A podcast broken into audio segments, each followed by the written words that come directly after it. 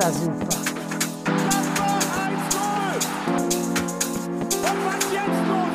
Vier Tage besoffen. das ist ja unfassbar.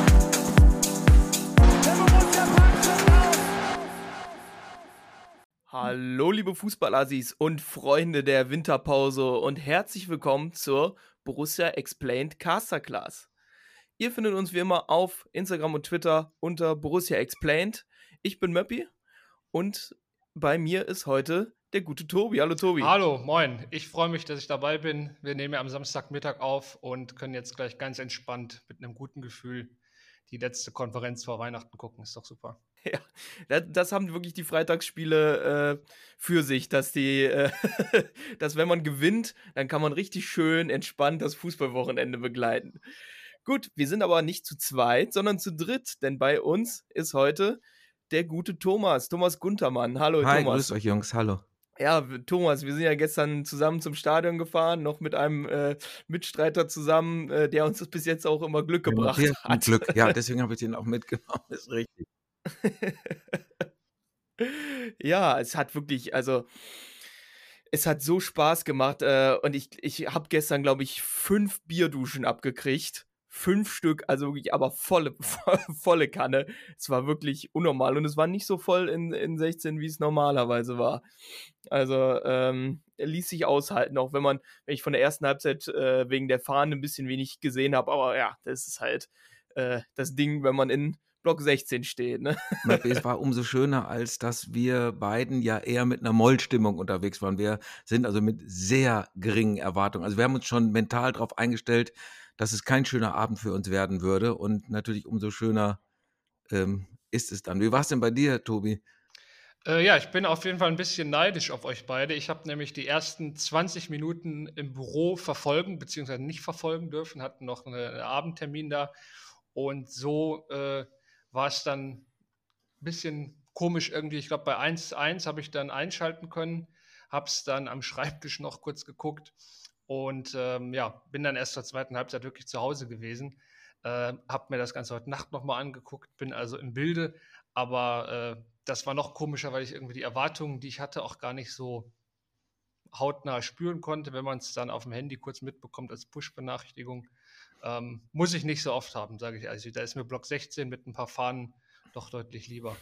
Aber es war echt, es war, ich habe es als, ich fand schon Stuttgart anstrengend und ich fand das gestern auch trotz der vielen Tore und des Spektakels, ich brauche das alles nicht. Es war so anstrengend, weil man immer Angst hat, was, äh, so fan-emotional. Aber es war natürlich, es war ein wunderbarer Fußballabend, aber es, ich habe echt gelitten. Ich fand es super stressig. Ich war echt fertig, ne? Ja, ich habe ja, ähm, wie du eben schon gesagt hast, wir waren eher in Moll unterwegs.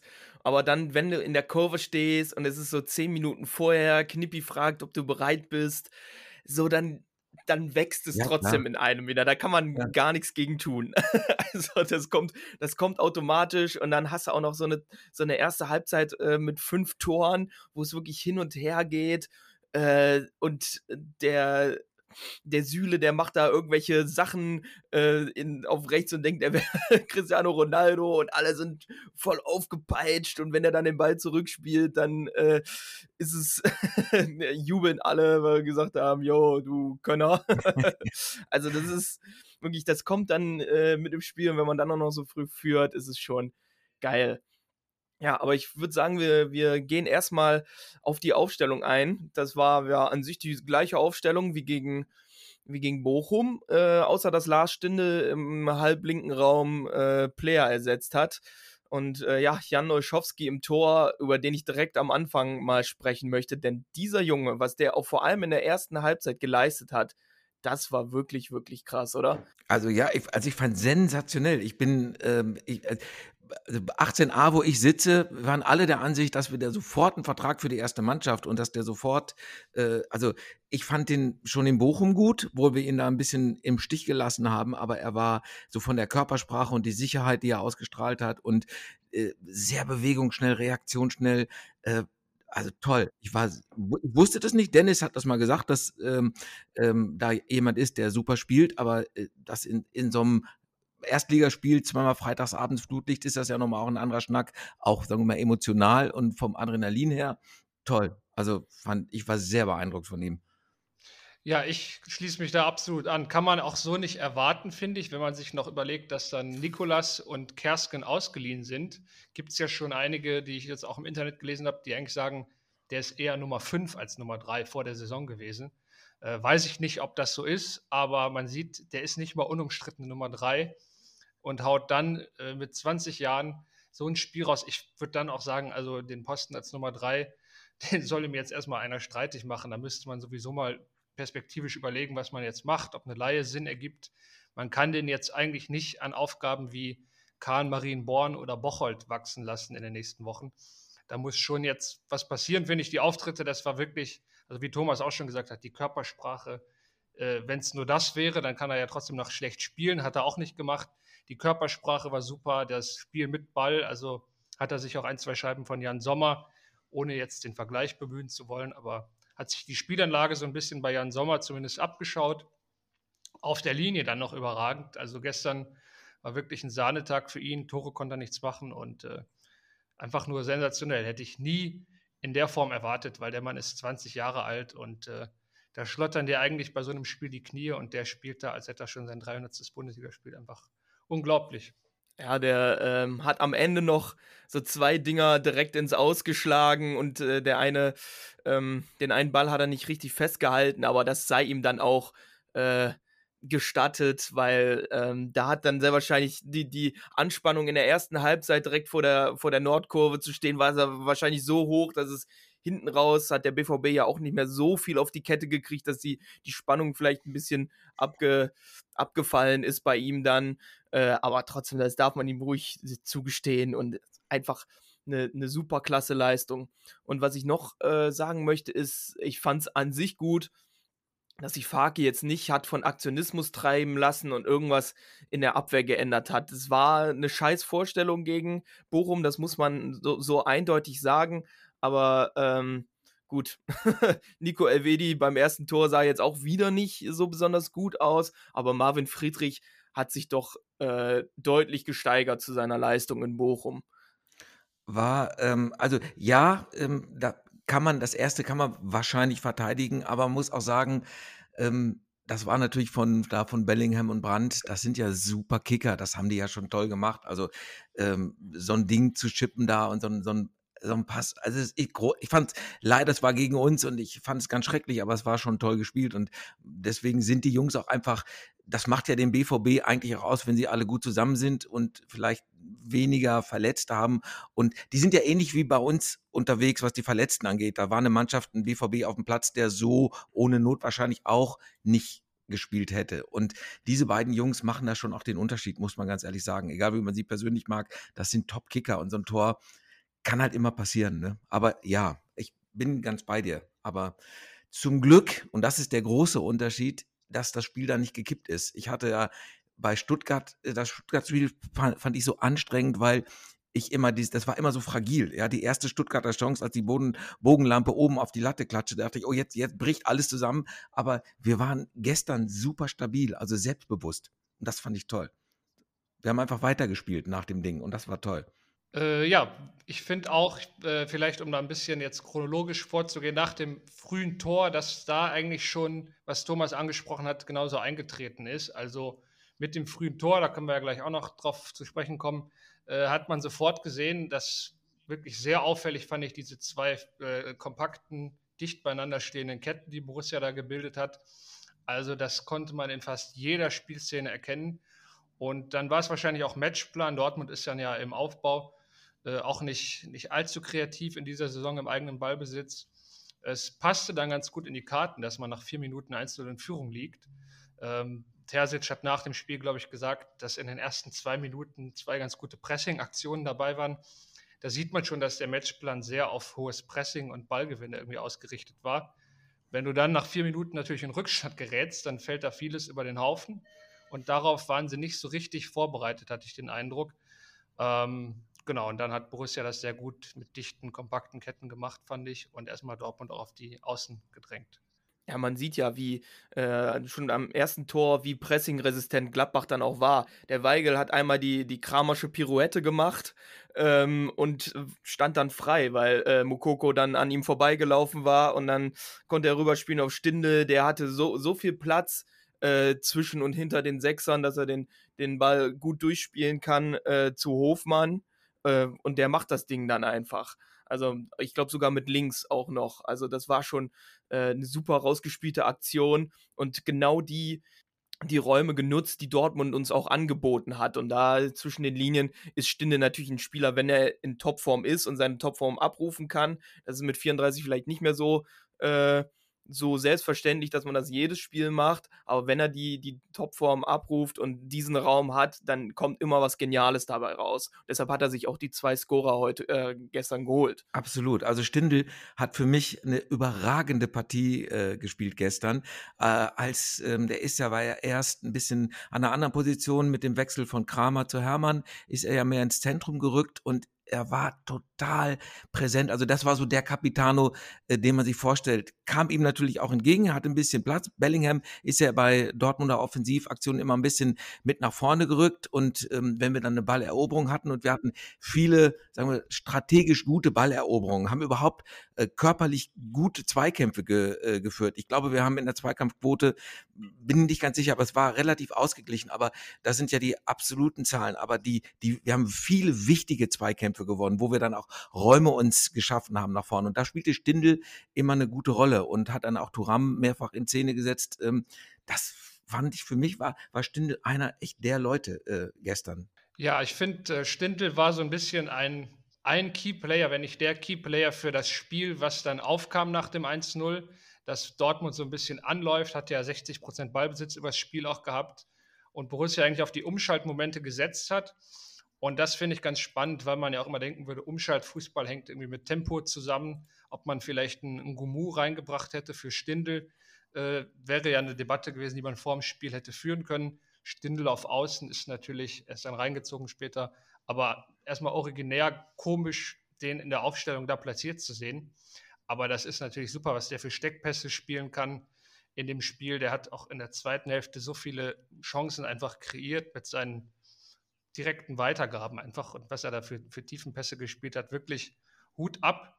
Man ist immer wieder überrascht, auch nach dem Tor, das er gegen Köln dann geschossen hat, was plötzlich dann doch noch in dem steckt. Er klingt jetzt so despektierlich, aber natürlich wird er auch älter, merkt man ihm auch hier und da mal an.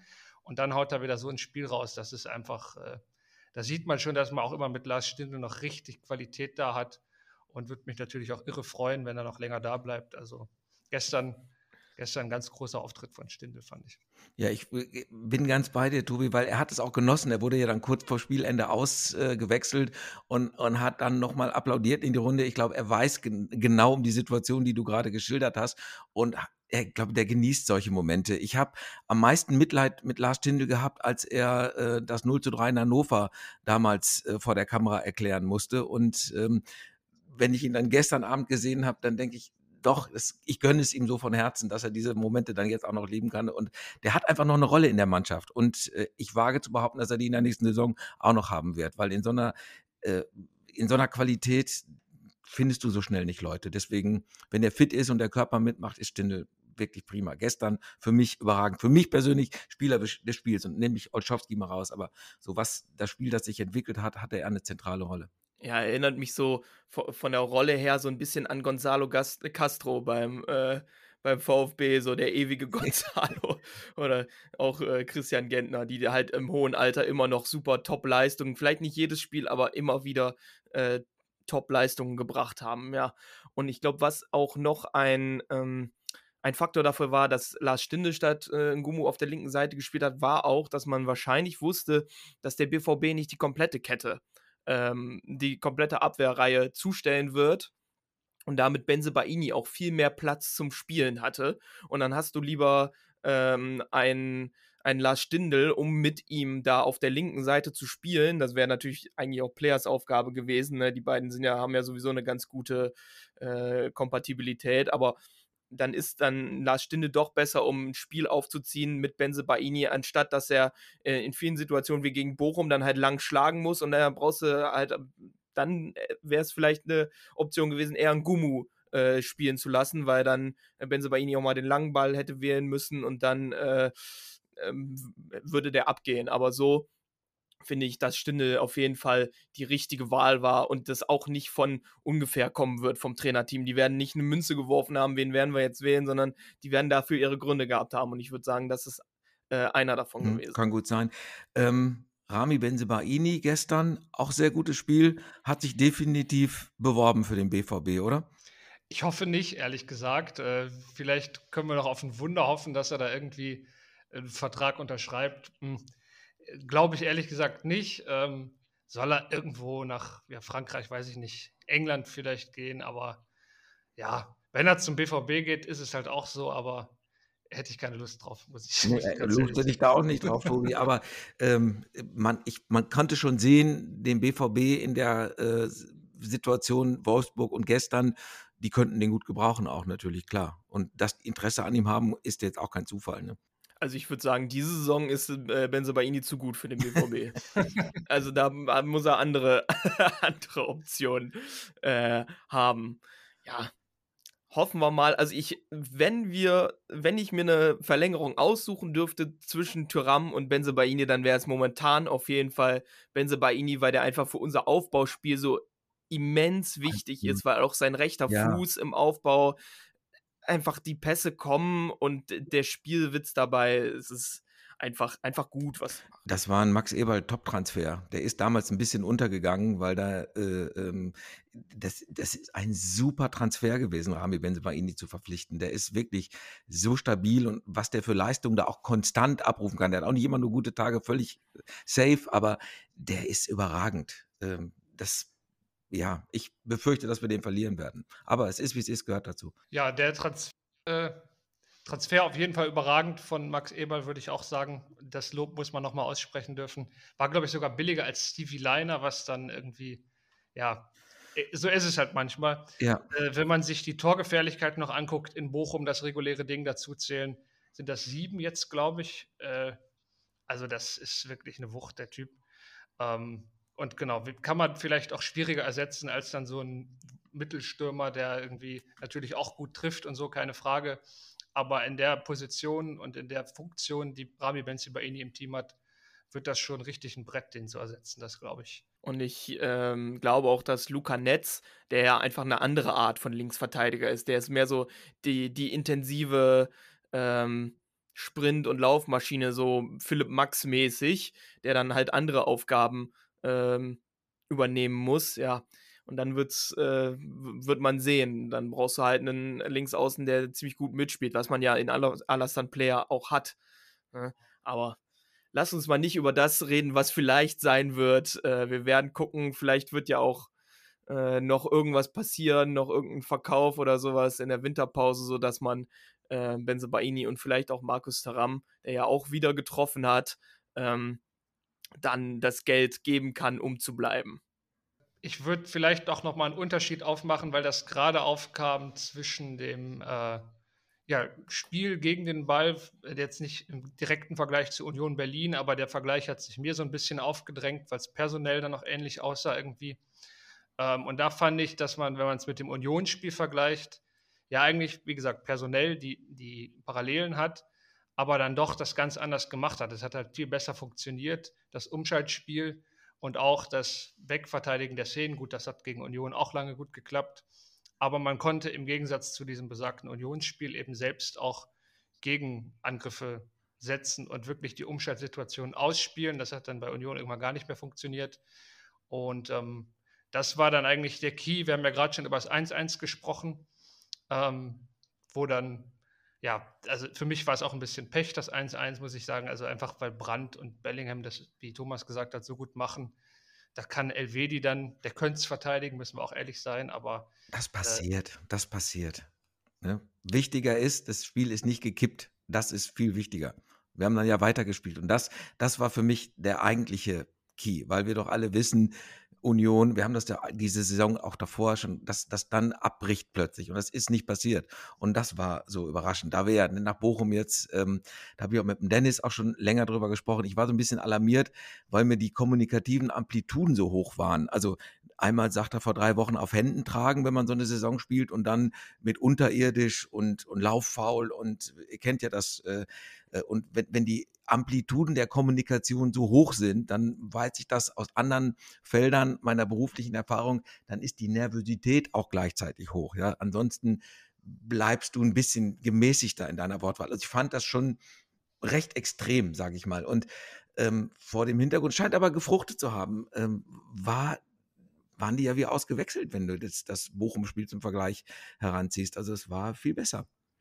Wenn wir das Stichwort Nervosität jetzt auf den Platz übertragen, fällt mir auch sofort auf, nach dem 1-1 äh, war es so, dass Borussia dann versucht hat, vielleicht die Nervosität auch abzulegen, hat richtig mal den Ball hinten durch die eigenen Reihen laufen lassen, auch mal Ruhe gesucht. Und das ist in ganz vielen Spielen, ob es jetzt Bochum ist oder ja, Bremen brauchen wir gar nicht von Anfang, in diesen Spielen hat oft nicht geklappt nach einem Gegentor. Und in dem Spiel, obwohl du eigentlich gegen den individuell vielleicht besten Gegner spielst von diesen genannten, ähm, einfach mal hinten die Ruhe gesucht, den Ball zwei, drei Minuten laufen lassen. Und das hat ja super funktioniert, dann mit der nächsten Standardsituation direkt wieder nachzulegen. Kam auch ganz gut rein, muss man sagen, war dann glücklicher Umstand. Klappt aber diese Saison eh ganz gut. Und das war natürlich vom Timing super, weil dann direkt wieder Druck vom Kessel genommen werden konnte. Und äh, das vielleicht um die Nervosität, die ja mit Sicherheit nach dem Bochum-Spiel da war, dann auch rhetorisch, wie du geschildert hast, äh, zu kanalisieren, einfach so eine Ballbesitzstaffette einzulegen und eine längere Phase scheint ja fußballerischen Weg zu sein, damit umzugehen irgendwie. Warten wir natürlich einen guten Gegner auch, ne, Tobi, weil äh, die Rolle da, was du gerade geschildert hast, ich muss dann direkt an, an Marvin Friedrich denken, der ja auch äh, schon gescholten wurde, ob seines mangelnden Aufbauspiels und so weiter und so fort.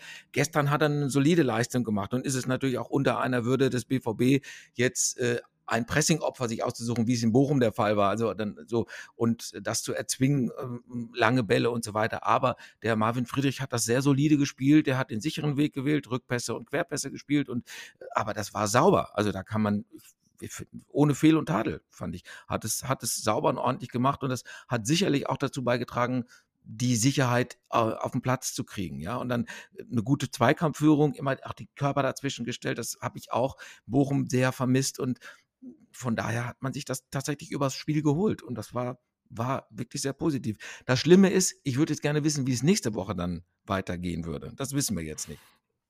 Ja, da würden wir ja theoretisch gegen Leverkusen spielen. Die oh. ja jetzt auch wieder auf dem, auf dem Aufsteigen, aufsteigenden Ast sind. ja, vielleicht würden sie dann, dann wieder so performen, weil es halt ein besserer Gegner ist. Ja, wer weiß. Ja und dann Xavi Alonso auch einen Anspruch hat an seine Mannschaft, das Spiel auch mitzugestalten und nicht nur zu zerstören. Ne? Ja, wir werden es nicht erfahren, wir werden es erst äh, im Januar erfahren.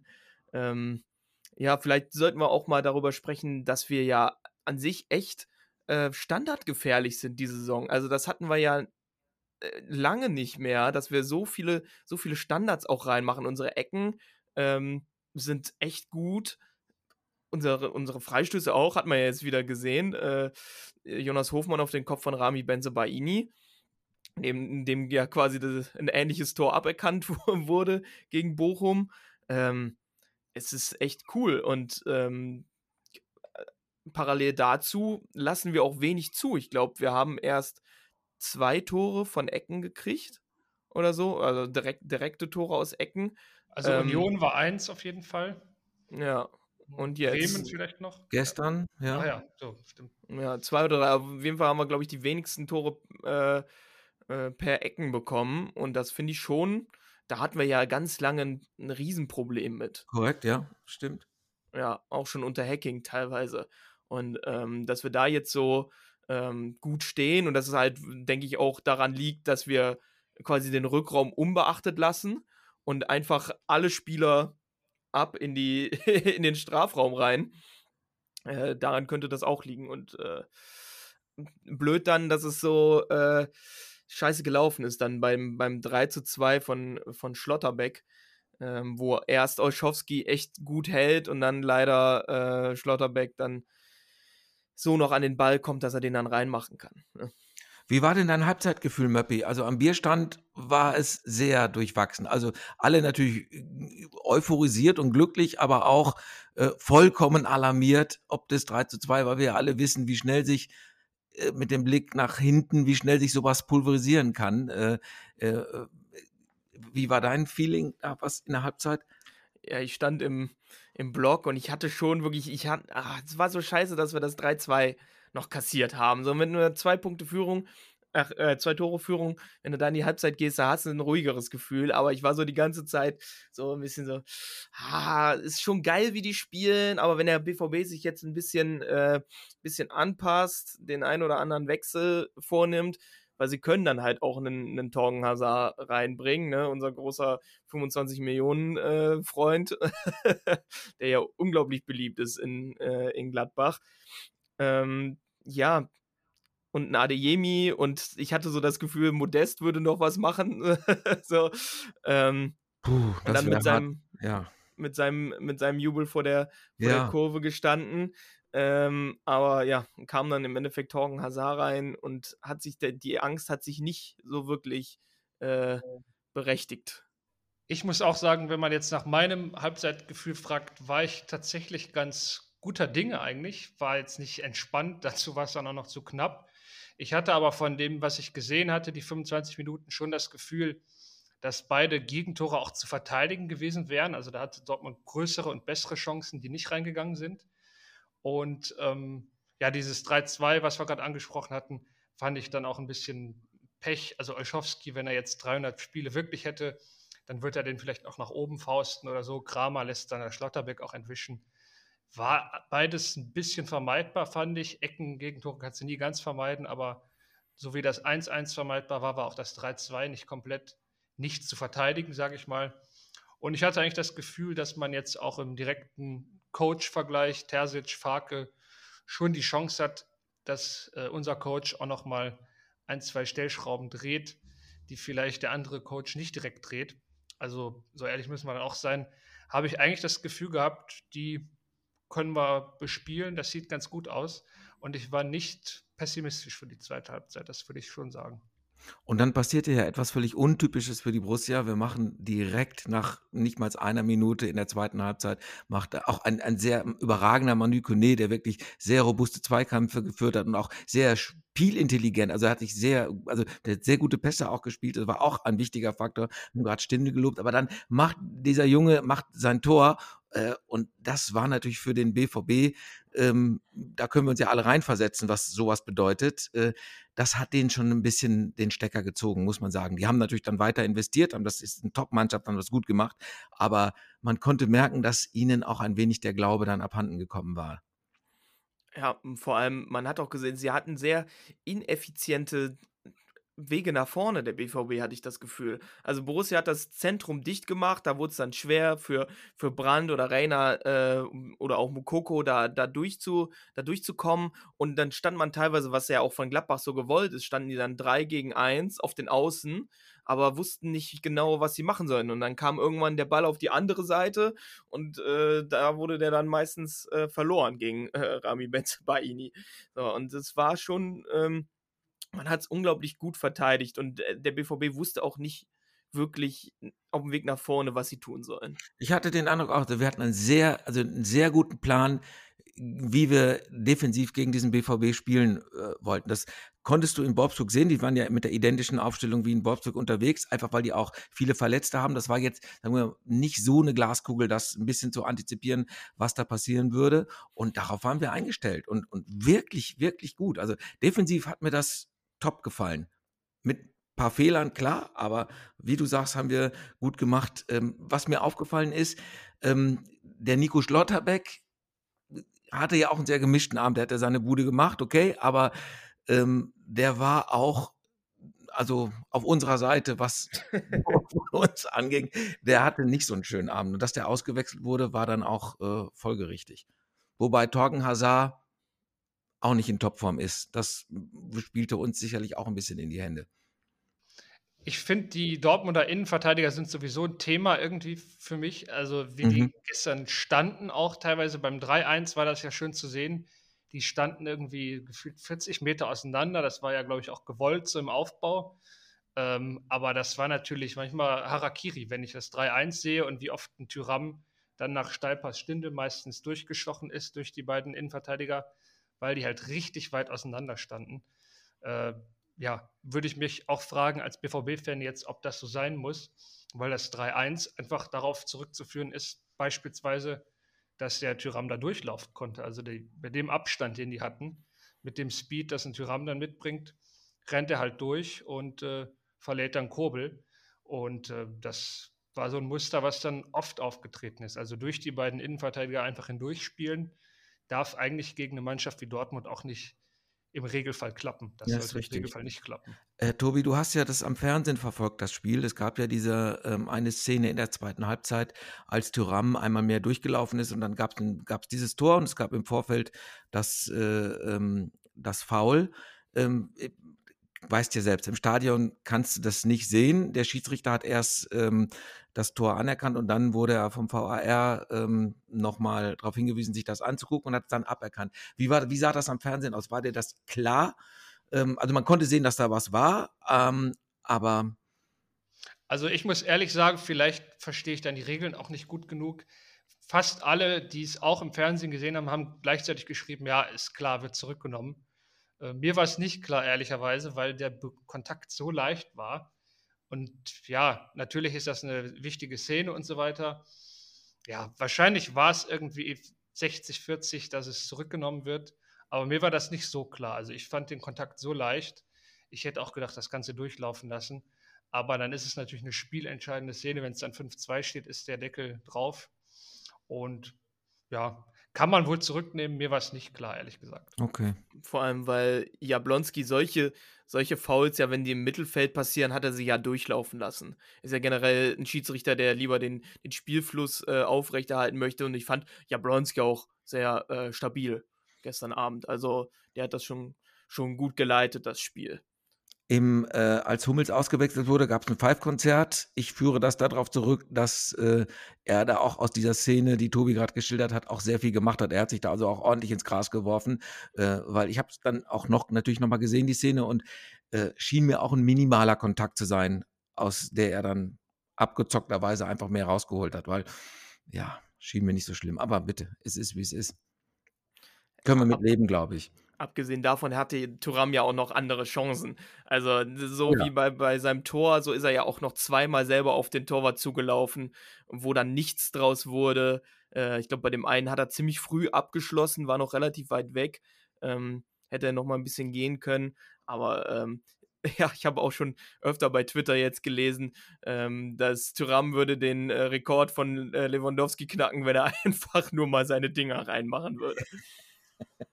Kann, kann gut sein. Kann gut sein. Wir haben noch einen Aspekt, äh, Murphy, den hattest du, ähm, da hatten wir schon leicht mal touchiert, sag ich, ähm, die Laufleistung. Das war überragend mehr, neun Kilometer mehr, ist nicht so typisch für so ein Spiel. Warum sind wir neun Kilometer mehr gelaufen oder warum ist der BVB so wenig gelaufen? Ja, ich glaube, ähm, der BVB hatte ja auch viel den Ball. Also wir, wir waren ja eher in der, in der defensiven, in der defensiven Ja, Position. 60, 40 und, ungefähr, genau. Mhm. ja, und äh, man hat auch ganz oft gesehen, in der zweiten Halbzeit, wenn ähm, in der Mitte Süle den Ball hatte und zum Aufbau, da, da lief ja nichts. Also da war ja keine Bewegung drin. So, und wenn der BVB vorne mehr rotiert wäre und Niklas Süle dann nochmal angedribbelt wäre, dann wären das auch garantiert keine neun Kilometer gewesen, sondern zwei. So, aber das lag auch an der, an der, an der Steifheit des BVB, meiner Meinung nach. Ich glaube nicht, dass wir überragend viel mehr gelaufen sind, sondern dass der BVB einfach überragend viel weniger gelaufen ist als wir. Mhm. Würde ich auch so teilen, größtenteils. Ich glaube auch, dass Borussia einfach, die Ketten standen ja sehr kompakt. Wir haben jetzt nicht irgendwie breit gefächert oder so. Und wenn man so kompakt steht, auch sehr dicht beisammen, dann verschiebt man automatisch auch wahnsinnig viel. Da kommen auch die Kilometer zusammen, während Süle und Schlotterbeck sich da die Querpässe hin und her spielen hinten. Ähm, sammelt man einfach Kilometer gegenüber dem BVB. Und im Mhm. Umschalten ist es ja so, dass dann die ganze vordere Reihe eigentlich ein Kramer ist sowieso ein Laufmonster, ein Hofmann ist ein Mhm. Laufmonster, dass die vorne die Kilometer sammeln, nehme ich an. und äh, das Umschaltspiel natürlich auch laufintensiv ist, wenn man den Ball dann hat. 40 Prozent hat man ja doch selbst den Ball. Und ja, wie Möppi dann sagt, diese Faktoren im Kontrast zum BVB, die wirklich, also das, dieses Aufbauspiel, das sah, ich habe es irgendwo mal geschrieben in den Chat bei uns, es sah zwischendurch so aus wie, wenn Farke Fußball also so gar nicht funktioniert. Äh, so, also einfach sah nur noch behäbig aus. Es war alles, was man jetzt an schlechten Sachen vorhalten könnte gegenüber dem Farke Fußball, war noch da, aber halt gar nichts Positives. Die Feinheiten sicher, das soll jetzt nicht irgendwie heißen, Terzic spielt schlechten Farke Fußball oder so, aber es sah phasenweise einfach so ganz komisch aus und ganz wenig Bewegung drin. Zentrum war ja komplett dicht gestellt einfach und ich glaube, das kommt zusammen. Borussias Verschieben, Umschaltspiel, gepaart mit dem BVB, der da wirklich nicht viel gemacht hat. Und dann spannend ist ja eher die intensiven Läufe, glaube ich, die warten. Da ist es ja so, dass Borussia halt in den Kontersituationen auch oft intensive Läufe hatte, wahrscheinlich auch in der Verteidigung. Und ich glaube, das ist auch ein Schlüssel, den man eher ansprechen kann, als, als jetzt die, die Laufleistung per se. Das war ein bisschen den hm. Umständen hm. geschuldet. Okay, klingt plausibel. Und äh, bei den intensiven Läufen, also wenn man Patrick Herrmann mal äh, beobachtet hat in der zweiten Halbzeit, was der da abgerissen hat in die Richtung, ähm, unglaublich. Also bei, immer wenn der Ball äh, im Mittelfeld gewonnen wurde, ist der abgegangen und vorne rein und los geht's. Also das war wirklich die intensiven Läufe von Patrick Herrmann, der ja wirklich eine gute zweite Halbzeit gespielt hat, auch passtechnisch. Ähm, das war schon krass. Ja, genau. Thema ist ja dann auch nochmal vielleicht, wenn man die 40% Ballbesitz und diese Laufstatistiken sich jetzt anguckt, äh, könnte man ja wieder in so eine Intensitätsdebatte ähm, reinkommen. Was ich ganz spannend fand gestern, was auch Daniel Farke auf der Pressekonferenz gesagt hat, irgendwie, weil er sich dann wieder so rechtfertigen musste, ey, ihr spielt doch Ballbesitz, Fußball, äh, warum habt ihr nur 40 Prozent Ballbesitz? Da hat er dann eben auch das begründet, einmal mit dem Gegner Borussia Dortmund, die ja doch Ansprüche auch mitbringen, zum anderen auch mit der Spieldynamik und äh, so ein bisschen ein Thema aufgemacht, wir sind halt Fohlen, wir spielen Fohlenfußball. Und das fand ich eine ganz schöne Sache, dass man sich vielleicht nicht zu sehr auf den Ballbesitz Fußball versteift. Ja, Borussia will den Ball haben, im Idealfall mehr als der Gegner. Das ist so die Grundlage der Spiel-DNA irgendwie. Gleichzeitig kann es immer Spiele geben, wo es auch total Sinn ergibt, weniger den Ball zu haben als der Gegner. Äh, hat man gegen Union auch schon gesehen, wo es dann am Ende nicht mehr so gut geklappt hat, aber auch da wäre das nicht ganz verkehrt gewesen eigentlich. Und da hat eben Daniel Farke den Punkt gemacht, Umschaltspiel, Konterspiel ist eben auch Teil vom Fohlenfußball, ein ganz wichtiger Teil sogar. Und vielleicht ist es so, dass man Ballbesitzfußball ja, aber eben daneben auch den Begriff Fohlenfußball etablieren sollte, weil nur Ballbesitz alleine natürlich auch nicht immer das äh, Allheilmittel in allen Spielen sein kann. Das hat ja auch der Roland Wirkus schon äh, bei der Mitgliederversammlung äh, gesagt, als er den, den, den Hütter abmoderiert hat, indem er gesagt hat, also sagen wir, nur Pressing ist, also ist nicht das, also ist nicht das einzige Element, sondern er möchte einen Fußball haben, wo natürlich auch Pressing und, und, und hohes Anlaufen und, und, und, und Zweikämpfe ein Element sind, aber halt nicht das einzige, äh, was, was prägend sein soll für den Stil.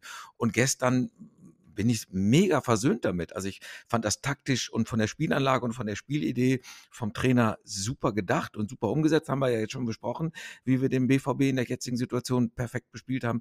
Das ist mir egal, was für ein Etikett da drauf steht. Also wenn das der Farke Fußball ist, der so flexibel auf Gegner eingeht, fantastisch. Also ich mehr davon. Hat, also ich habe sehr genossen. Ich fand es gegen Stuttgart schon gut. Ähm, was für mich jetzt das einzige Thema ist, ähm, das hat der Trainer auch gesagt, wir müssen jetzt mal Konstanz in unsere Leistung bringen. Wir haben jetzt 22 Punkte äh, bei 15 Spielen, das ist so 1,3. Ähm, das dürften ein paar mehr. Also ich bin, ich bin total zufrieden. Wir haben den BVB geschlagen und Köln geschlagen. Wir werden Weihnachten unter Weihnachtsbaum vorm FC sein das ist schon mal großartig. Viel mehr wünsche ich mir gar nicht. Aber wenn wir jetzt, wir hatten ja so ein paar Spiele, wo wir uns wirklich alle geärgert haben, zu Recht. Ähm, wenn wir da noch ein bisschen mehr rausgeholt hätten, dann würden wir richtig feiern. Aber ist okay. Der Weg ist gut. Also es ist alles, alles super. Also ich bin sehr äh, happy so mit, mit dem großen Ganzen. Auch mit den Ausschlägen lebe ich mit. Wie geht's euch? Also ich bin auch für den jetzigen Zeitpunkt super zufrieden. Wenn man sich die Hinrunde anguckt, haben wir die halbe Hinrunde mit Kramer auf 10, mit Stindel auf Außen gespielt, was er einfach auch nicht ist. Also der spielt dann nominell auf Außen, aber da Ja. sieht man einfach nur, ich will das jetzt gar nicht drauf rumreiten, man sieht einfach nur, wie groß die Not war. Und Friedrich ist auch nicht der äh, erste Innenverteidiger, an den wir bei Daniel Farke Fußball denken. Der spielt dann die halbe Hinserie für Itakura. Ich glaube, Neuhaus hat gefühlt zwei Spiele gemacht. Ja, Äh, wir spielen quasi die Drittel der Hinrunde ohne Jan Sommer und stehen auf Platz 7 mit einem Punkteschnitt. Wenn wir den fortsetzen, sind wir Richtung 50, 52 Punkte unterwegs, glaube ich. Also das ist wirklich gut. Äh, bisschen ärgerlich finde ich, dass auswärts so wenig bei rumgekommen ist. Da waren gute Spiele bei. München ein Punkt, klar, nimmt man mit. Freiburg hätte man eigentlich beim damaligen Tabellenführer gewinnen können mit einer richtig guten Leistung. ja. Schalke einfach, ja, Gut, scheiße, Patrick ja, Herrmann, ja, okay, wollen wir nicht drauf Scheiße, rumreiten, ja. aber ja, sind so ein paar Dinge, die wir wirklich liegen gelassen haben. Und wenn wir die Punkte jetzt auch noch hätten, das hätte, hätte Fahrradkette. Aber eigentlich habe ich das Gefühl, wir haben eher ein bisschen zu wenig geholt als zu viel. Auch das Heimspiel gegen Mainz noch mit reingerechnet. Ja, Wirkliche Totalausfälle waren dann Bremen 20 Minuten, Bochum war schlecht. Ansonsten war das wirklich eine solide bis gute Hinrunde, fand ich. Kurze Hinrunde. Und da kann man gut drauf aufbauen. Wenn jetzt mal alle fit werden, vielleicht noch ein, zwei Transfers dazukommen. Also, das ist sehr spannend und hätte ich im März diesen Jahres nie gedacht, dass wir an dem Punkt stehen. Mit so einem Kader auch, der wirklich was auf dem Kasten hat. Äh, Hut ab für die letzten acht Monate, was Borussia da auf den Weg gebracht hat. Ja, und vor allem, wie Roland Wirkus das auch schon sagte, so eine Transformation dauert halt auch drei, vier Transferperioden. Du kannst jetzt nicht äh, von jetzt auf gleich quasi das RB gehen, das, äh, das damals äh, Max Eberl einführen wollte bei Borussia, jetzt äh, innerhalb von einer Transferphase aus dem, aus dem Kader äh, rauskriegen. quasi so, denn, sagen wir mal ehrlich, ein Friedrich, ein, ein Leiner, auch ein Wolf sind keine, keine Spieler für Daniel Farke. So, aber die kannst du halt nicht innerhalb von quasi einer Transferperiode einfach alle, alle abschieben, die du nicht mehr brauchst, äh, sondern muss das, das muss mit der Zeit kommen und ähm, da finde ich, äh, sind wir da auf einem richtig guten Weg. ja. Also gehen wir zufrieden jetzt in diese so Winterpause, die korruptionsbedingt sehr lang sein wird wegen Katar. Ja, ich gehe auf jeden Fall voll zufrieden in die, in die Winterpause. Ein paar Wochen kann man es ja noch ein bisschen verkürzen. Mit den U23-Spielen werde ich mal vorbeischauen. Ja, Ähm, und vielleicht ist es für Borussia auch ganz gut, um sich kadermäßig mal zu sammeln und so. Ähm, Thema äh, Red Bull-Schule nochmal angesprochen von Möppi gerade. Fand ich auch ganz spannend, dass man es in einem Spiel wie Darmstadt zum Beispiel auch sieht, wenn die Mannschaft unter Stress gerät. Es war nicht nur Darmstadt, aber da ist mir besonders aufgefallen, da steckt eben auch noch viel von diesen letzten drei Jahren im Team tief verwurzelt drin, glaube ich. Und das ist halt eine Transition, die man da macht, nicht von A zu B, sondern von A zu Z. Und das dauert einfach Zeit. Die, und dafür haben wir gut gepunktet und stehen gut da. Das ist die Grundlage, um in Ruhe weiterarbeiten zu können. Ja, wie Daniel Farke auf der PK schon gesagt hat, der beste Transfer, den wir diese Saison getätigt haben, war äh, ein Zweit Zweitligaspieler. Es war wahrscheinlich der beste Zweitligaspieler der Mhm. letzten Saison. So, aber äh, ist nur, das war kein, kein großer Transfer. Gut, wir haben quasi die großen internen Transfers mit Player und mit Hofmann verlängert, vielleicht noch mit Jan Sommer. Ähm, das ist natürlich auch was wert, ne? aber ähm, trotzdem, ja, Julian Weigel ist äh, kein Transfer an sich, ne? Ist äh, nur eine Laie. Und wenn wir Pech haben, ist der halt im Sommer auch wieder weg. was, Ja. ein, was ein Jammer wäre. Aber ich erinnere daran, dass Marcus Thuram auch von einem französischen Absteiger, also Guincombe, kam und der war ja, äh, also fast auch, wenn ein Zweitligaspieler, wenn er da geblieben wäre, trotzdem natürlich ein über, überragender äh, Spieler. Kone auch kam aus Toulouse und ähm, ist ja auch Zweitligaspieler, trotzdem überragend. Also kommt immer auf den, auf den Einzelfall an. Aber ja, das ist, ist schon klar. Wir haben, können uns das nicht leisten, ist ja das Neue. Wir dürfen nicht vergessen, wo wir herkommen. Und das ist halt Borussia. Und damit müssen wir auch leben. Ist auch, ich finde es auch vernünftig. Ich will es jetzt gar nicht anprangern. Ich finde es, wir, wir handeln halt ökonomisch so vernünftig und ähm, wir werden halt einen längeren Anlauf nehmen müssen. Aber ich will vor 2025 nicht mehr über diesen Trainer reden müssen. Äh, es ist gut, wie es ist. Ja, dieses Thema Zweitligaspieler Itakura, das ist ja auch ein bisschen, ist jetzt auch nicht, nicht böse, ist ein bisschen Framing von, Fa äh, von Farke, der Klar. dann äh, wenn Itakura ausfällt, ist es der wichtigste Innenverteidiger der Bundesliga. Und wenn er dann irgendwie über die Transfers spricht, ist es ein Zweitligaspieler. Also ja, es, er macht das geschickt so, aber ist ein guter Transfer gewesen, brauchen wir ja nicht drum herum reden. Ja, das ist halt, ähm, wenn man es pessimistisch betrachtet, ist es äh, ein Transfer aus der zweiten Liga. Wenn man es optimistisch betrachtet, dann haben wir einen Innenverteidiger von Manchester City gekauft. so, aber ja, ich freue mich auf jeden Fall, wenn er wieder da ist. Hat ja ein paar Minuten gemacht äh, gestern, um auch wieder reinzukommen. Fährt jetzt mit zur WM. Da habe ich ein bisschen Bauchschmerzen, dass er dann da, ähm, dass da wieder irgendwas passiert. Ja, aber ich denke mal, dass er, wenn jetzt alle nach der, nach der Winterpause wieder zur Verfügung stehen, dann haben wir auch einen, äh, einen Florian Neuhaus wieder mit dabei, einen Jan Sommer wieder mit dabei, obwohl wir ja jetzt lernen durften, dass äh, die, die zweite Vertretung vielleicht besser als die erste Vertretung ist. Gut, müssen wir jetzt auch abwarten. Ne? Er hat jetzt keinen Bock geschossen, der Oschowski. Ähm, das kommt dann vielleicht noch irgendwann. Aber ich finde auch, wenn wir denen noch ein bisschen Spielpraxis geben, dann kann das schon äh, ein legitimer Nachfolger sein. Ja. Gut, Super. ich würde sagen, äh, damit haben wir äh, alles, was das Spiel äh, betrifft, besprochen. Ähm, ihr werdet uns in der Pause nicht ganz vermissen müssen. Ich denke mal, dass da noch äh, ein bisschen was äh, kommen wird. Vielen Dank, dass du da warst, Thomas, und äh, uns Gerne. ausgeholfen hast, weil alle anderen ähm, irgendwie nicht können. Gern geschehen. Ole, ole, ole. Ich, war, ich bin glücklich für Weihnachten. Ich, alles super. Ja, auf jeden Fall. Und ja, ähm, ihr findet uns wie immer auf Instagram und Twitter unter Borussia Explained, äh, mich unter @mattymoped, ähm, Tobi unter @bökeblog äh, und äh, Thomas unter @docg, wenn ich mich richtig erinnere. Ja, das ist ein Rapper. Ja, ähm, MC Doc G. Ja, und dann hören wir uns auch schon bald wieder und wir können alle beruhigt in diese Winterpause gehen. Okay, bis dann. Tschüss. Ciao. Tschüss, gute Zeit. Das war super. Hab ich auch mitgemacht.